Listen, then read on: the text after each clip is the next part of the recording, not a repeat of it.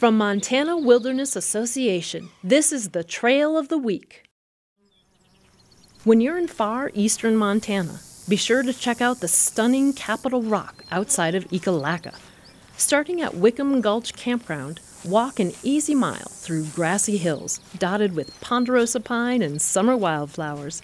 After a mile, Capitol Rock's white sandstone pillars and large dome will appear above the grassy plains, and its striking resemblance to the nation's Capitol building will explain the name. You can walk right up to the rock's edges to sit and catch a sunset, or stay for a while, build a campfire, and watch the stars trace paths above the prairie.